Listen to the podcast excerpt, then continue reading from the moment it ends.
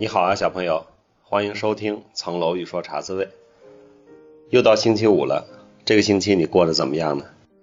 上周啊，北京是高温，那这周呢得到了一些缓解，下了点雨，有一天好像还下了点冰雹啊，我是没赶上，但是整体的气温凉爽了很多。再加上啊，我本周啊是在郊区的一个地方参加一个培训，这个培训是一周，还是封闭的培训，就是你出去要请假的那种。在郊区的环境里啊，感觉就是比在市区里啊还要更加凉爽一些啊。我这地方啊有树有草，还有个人工湖啊，能看见各种鸟，还有几只孔雀，挺好玩的。我看到了一家孔雀啊，一个孔雀爸爸大长尾巴，孔雀妈妈短尾巴，然后还有几个小孔雀跟着到处溜达。小孔雀呢长得就像鹌鹑一样，让人想起了这个丑小鸭的故事啊。就是那种小时候丑的很一般，后来变漂亮了，是吧？有很多这样的话嘛，什么乌鸡变凤凰啊，鹌鹑可能能变成孔雀，丑小鸭变成天鹅。如果以后有机会啊，再回到这个基地来培训，我可以看看这几只小鹌鹑是不是长大了，长成了他们爸爸妈妈那样漂亮的样子。很久没有这样长时间的培训上课啊，天天在课堂里久坐，还觉得这真是个功夫啊。我觉得我应该还行啊，毕竟我也是一个坐办公室的人啊，但是没想到到这儿啊，一天一天坐那儿听课，连续几天之后啊，发现还真是不怎么舒服啊。可见呢，我在办公室啊坐的时间并没有我想的那么长。我们自己事务所开会的时候啊，比如开合伙人会，那很多人其实都是站着听的，因为都坐着不舒服嘛。还有人溜溜达达，最过分的是有一次还有人趴地上做俯卧撑啊，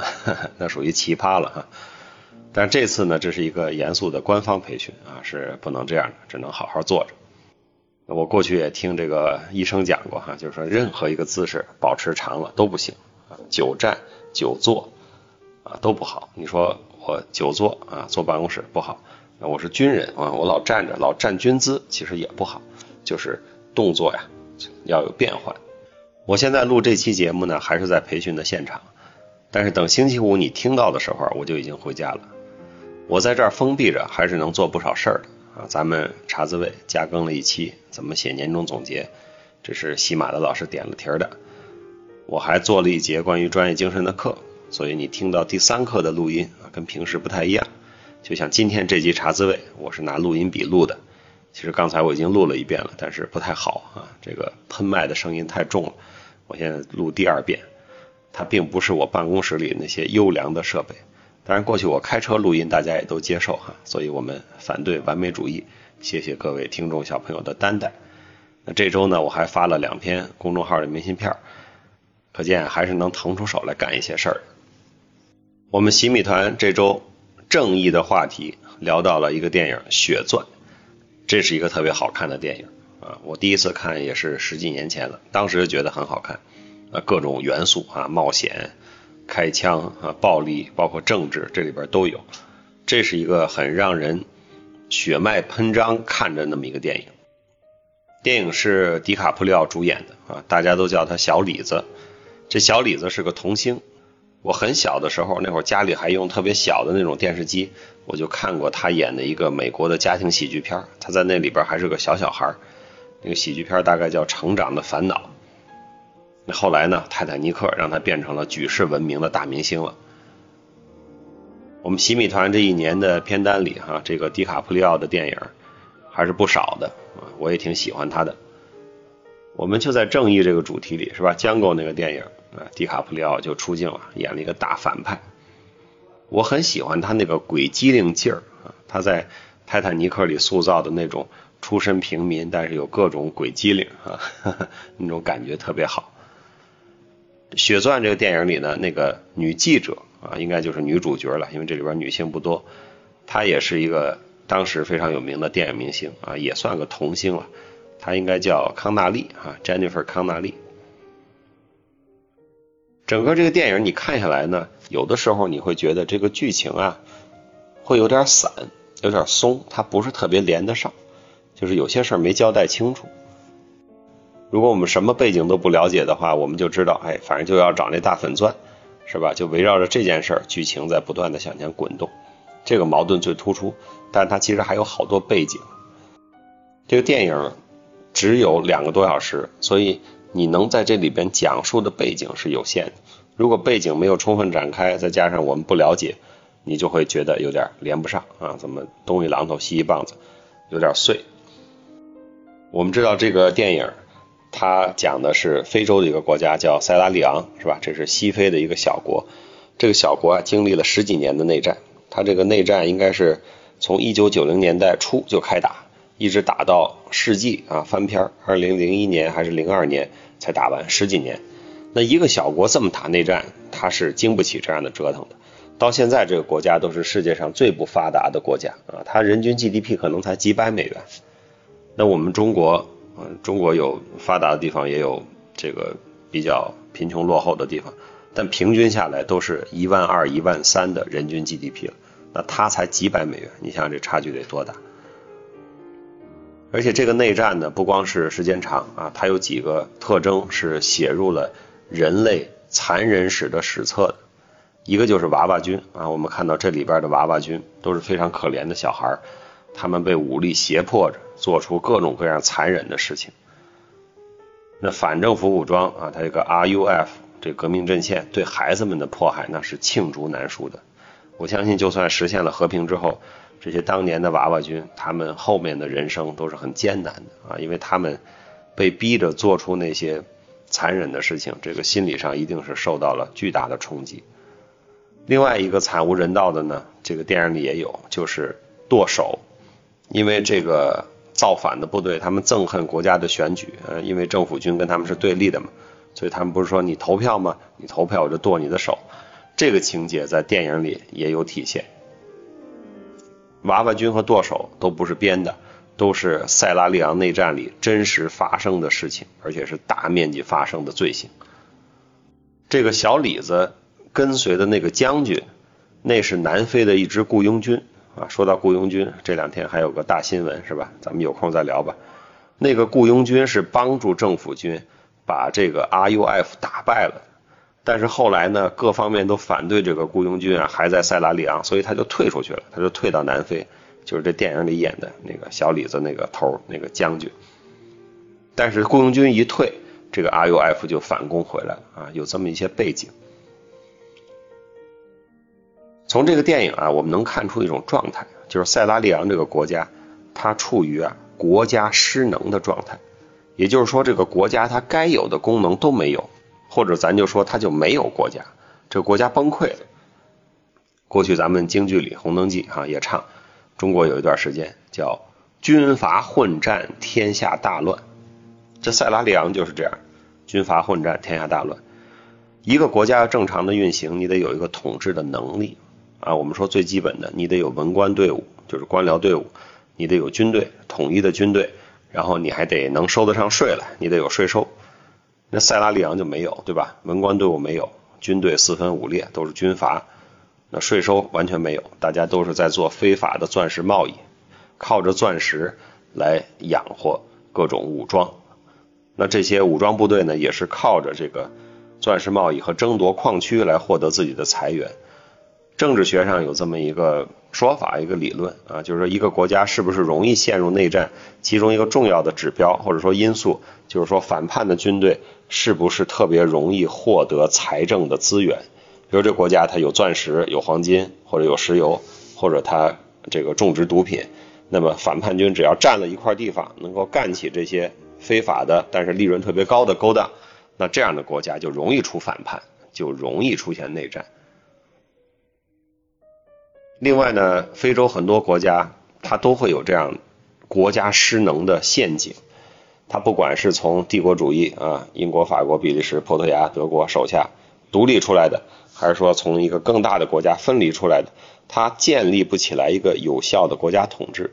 比如说有一个强人，这个人又有手腕，又有个人魅力，还有外国支持，他当了总统，控制了这个国家，但是你想他要统治，他上哪儿找这些文官去？他没有一支官僚队伍啊，因为这之前都是殖民地，那些土著的非洲的黑人基本上都是劳工，是吧？读过书的人、有文化的人、能够做官的人非常少。那你说我拿了政权，我建不起个官僚队伍，这个政府各个衙门部长处长们局长们都找不来，那你靠什么统治呢？他没办法，他就只能靠裙带关系。我没有官僚队伍，我只能找我信任的人，是吧？七大姑八大姨发小哥们儿或者其他的势力啊，大家做利益交换，你来帮我管一摊，我拿什么犒赏你呢？就是允许你腐败，或者允许你掠夺，或者你可以去从事这些非法的钻石、石油或者黄金的贸易。就像当年的国民党政权，是吧？蒋介石靠的就是蒋宋孔陈四大家族，然后这个国家的政治就会一天不如一天啊，直到崩溃或者陷入新一轮的内战。很多非洲国家都是这样的啊，这是一种国家失能的陷阱。从这个角度说呢，一个强有力的国家是非常必要的，这也是现代政治学的理论，是吧？它也是法学的理论。英国有个人叫霍布斯啊，他写的那个书叫《利维坦》，讲的就是国家的理论。利维坦呢是古代传说的一个怪兽，他就说国家就像怪兽一样，它很可怕，但是没有又不行。也有人说呢，国家是一种必要的恶，它集权，它垄断了暴力，就是说人与人之间不能再有暴力了，只有国家可以使用暴力，所以它是一种恶，但是又是必要的。霍布斯在《利维坦》里说，只有建立国家才能结束每个人对每个人的战争状态。如果国家不垄断这个暴力，那谁都可以一时兴起，是吧？匹夫一怒，拔剑相向，上街就砍人啊，或者像有些地方上街就开枪，那是非常麻烦的状态。这个就叫每个人对每个人的战争。我们看到电影里这个塞拉利昂就是这个状态。所以国家是很有必要的，但它又是利维坦，是个怪兽，它的权力会扩张，它扩张到一定程度就会侵犯人的权利，那你又不能让它过于扩张，所以我们现在讲说要把权力装进制度的笼子，是吧？有权不能任性，都是一脉相承的理论。就是人类设计的这些政治架构、法律啊，这些制度其实都是为了约束利维坦。首先我们承认必须得有一个高度垄断暴力的、有权力有效率的国家，同时呢我们还得有各种制度去约束它，所以才会有这种代议制啊，是吧？我们就是人民代表大会制度啊，所以才会有不同权力之间的制约和监督，所以才会有美国出现的这种三权分立的体制或者司法审查的体制。那每个国家都有每个国家的特色，它都得建立起一个行之有效的强大的权力，然后呢再用各种设置去制约它，去约束它。正常的国家，能够良好发展的国家，从底层逻辑上来说是一样的，就是国家得权力得集中，权力得有效，但是呢制约的还得是良好的。那国情不同，那具体的制度就不同。咱们说在这方面叫各村有各村的高招，这就是比较政治学，是吧？或者叫比较宪法学。这电影还让我们想起来呢，东非还有一个国家叫卢旺达。卢旺达在90年代的时候啊，跟这个电影反映的时间差不多，发生了一场啊骇人听闻的大屠杀，一个种族对另一个种族的大屠杀，2-3个月之内据说屠杀了100万人。有个电影叫《卢旺达大饭店》，是吧？有兴趣你可以去看一看。那么如果你对非洲感兴趣，如果你对国家失能这样的话题感兴趣，其实这几个电影呢都是很好的观察的注脚。那我们从主题正义的角度来说，你想实现正义，国家是必要的，那对暴力的垄断是必要的，但是如果没有一个良好的机制，它会走向另外一个极端。以前我们看过窃听风暴，是吧？当东德的政府走向另一个极端的时候，利维坦真的变成一个怪兽的时候，同样也是非常可怕的。这就是学法律、学政治学要思考的问题。好像又回到了法学院啊，这是我们的专业。所以说到底呢，就是还是要找到一个平衡，所谓中庸之道，是吧？治国是中庸之道，既要有一个有效有力的国家，又不能让权力太膨胀。说到这儿呢，我就想起来鲁迅先生有另外一种描述啊，鲁迅以他独特的辛辣嘲讽啊，有点悲观的说，中国历史上啊，人呀，这是要么就是想做奴隶而不得的时代，要么就是坐稳了奴隶的时代啊，这个非常的鲁迅，是吧？那你连个主子都没有，是吧？皇权都没有建立起来，想做奴隶而不成啊，那是很痛苦的，就像塞拉利昂电影里反映的这样。那坐稳了奴隶的时代呢，就是说这国家是正常运行的，但鲁迅认为呢，那是皇权社会，那皇权之下都是奴才啊，精神上的奴隶，所以他对这个有很深的作为国民性来批判，这是很深刻的。但是他说的这两种情况啊，坐稳了奴隶和想做奴隶而不得，其实就是国家失能和国家有效的两种情况。至于这里边的人民是个什么状态，那他可以是公民，是子民，是臣民，还是奴隶啊，在不同的环境下，在不同的时代又不一样。但是我们也不能把这些词啊就做特别简单的价值判断，就好像说，哎，公民是现代的，公民就是好词儿。但是你从历史上去看啊，最早有公民概念的希腊罗马的公民，他其实都是非常少数的人啊，就是那些当地的成年男性。反而中国皇帝下，是吧，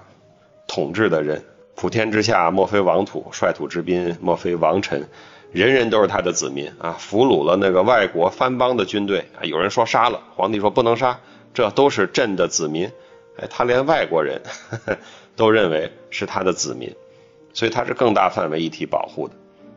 那希腊罗马城邦说公民啊，这个现代概念，但是你放到当时去看啊，他其实就是本地的成年男性。咱就说只有上海户口的成年男子才叫公民。所以说这些词啊，我们都得把它放到具体的历史的语境下去讨论，泛泛而谈是没有太大的价值的，我们需要具体问题具体分析。好吧，可能这周我受的培训的感染太多了啊，我好像又在这儿再给大家汇报这个法学院的作业了其实就是看电影瞎聊天，它引发我想到了国家失能的这么一个概念。当然你看电影的时候有你的角度，我帮你增加一个角度，告诉你我是这么看的。好了，那我就期待着星期天晚上洗米团直播各位对于《血钻》这个电影的高见。上半年呢就过完了啊，这周过去到周末就是7月份了。那上半年三请你做的怎么样呢？正好是做年终总结的时候了。无论如何，马上就要进入2023年的下半年了，我们一样啊，还是要努力找时间读书，要努力找时间锻炼，也请你多多帮助他人。好了，小朋友，这期节目就播送到这里，我祝你周末愉快，我们下周的茶滋味再见。